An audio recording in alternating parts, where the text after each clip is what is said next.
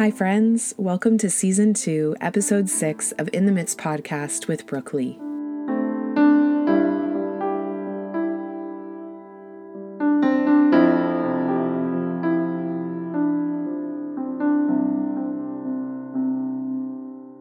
In today's episode, we're going to be doing one of my all time favorite spiritual practices when it comes to engaging with God.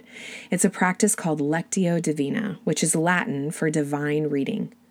If you listen to season one of In the Midst, I actually led you through this practice in episode two. But for those of you who haven't listened to that episode yet, or who are unfamiliar with the practice of Lectio Divina, it's essentially just another way to read the Bible. It's a more personal, more hands on kind of way that makes Scripture and God really come alive. One of the things that I really love about this practice is that it can help us surrender our own agenda or biases when it comes to reading scripture. And instead, what it does is it opens us up to hearing what God wants to say to us specifically through a passage of scripture. As we focus on this specific passage of scripture today, I'm going to read through it three different times. And each time before I read, I'll have some prompts for you to think about and respond to to help you engage with God in the midst of it. The passage we're going to be reading through today is John chapter 8, verses 1 to 11.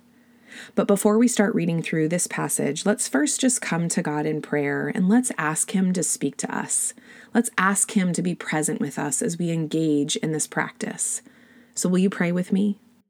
Lord God, we know that you are here with us in our midst. Thank you. Thank you for being with us in our midst.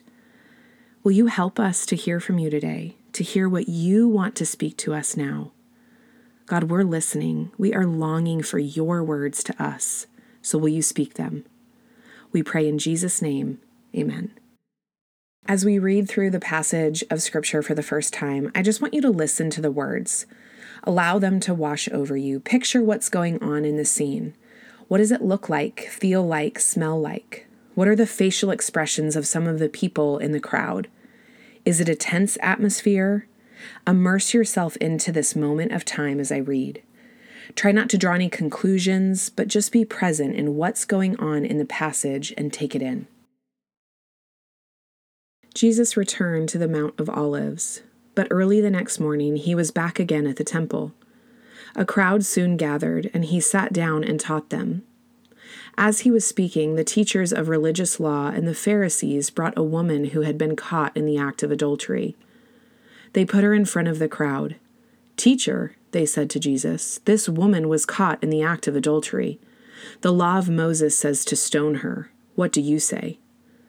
They were trying to trap him into saying something they could use against him, but Jesus stooped down and wrote in the dust with his finger.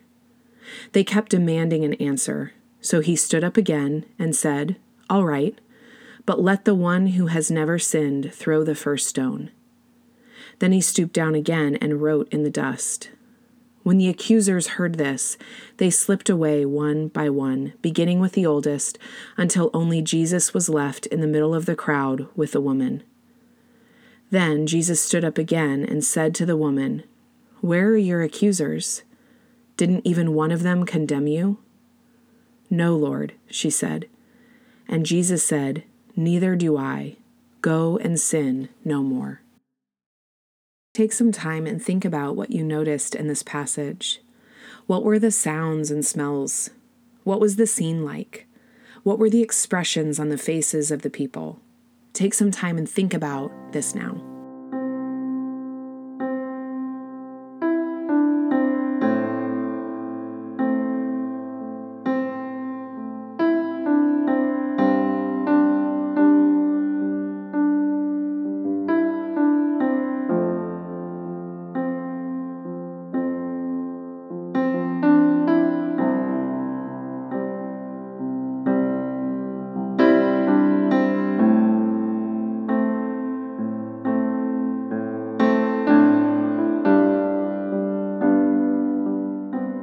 As we read through the passage a second time, I want you to now take notice if there are any words or phrases that are jumping out at you or stirring within your heart as I read. Let's remember that we have an active and alive God. And do you know what that means? That He is with you here in the midst, and He longs to speak personally to you. He wants to speak to you right now, friend, and one of the most powerful and consistent ways that He speaks to us is through His Word, through His living, active Word. So, as I read His words to us, try not to overanalyze them or think about what's interesting, but rather just try and be still and silent and allow God to illuminate what He wants you to specifically hear today.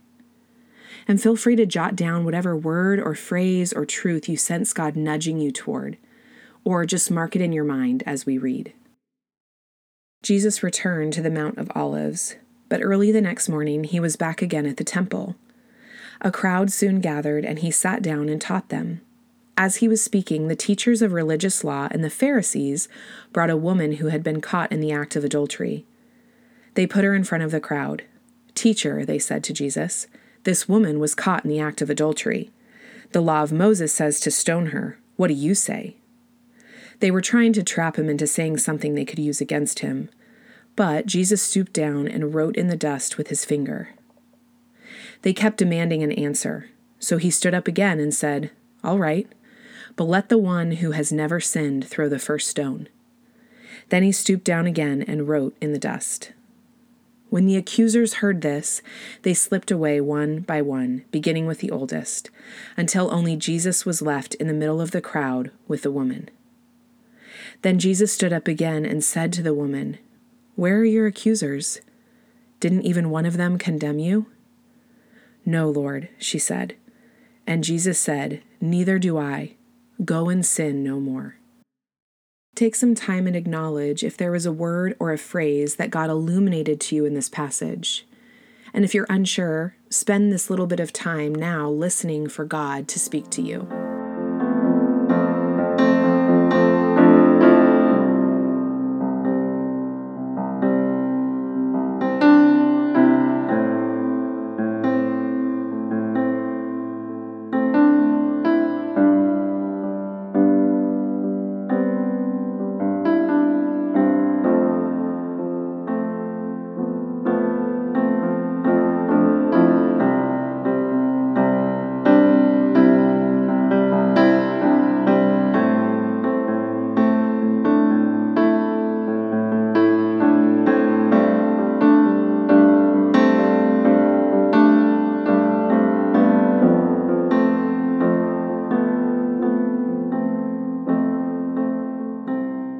As we read through the passage one final time, allow your mind to open up and hear what is God trying to get through to you today?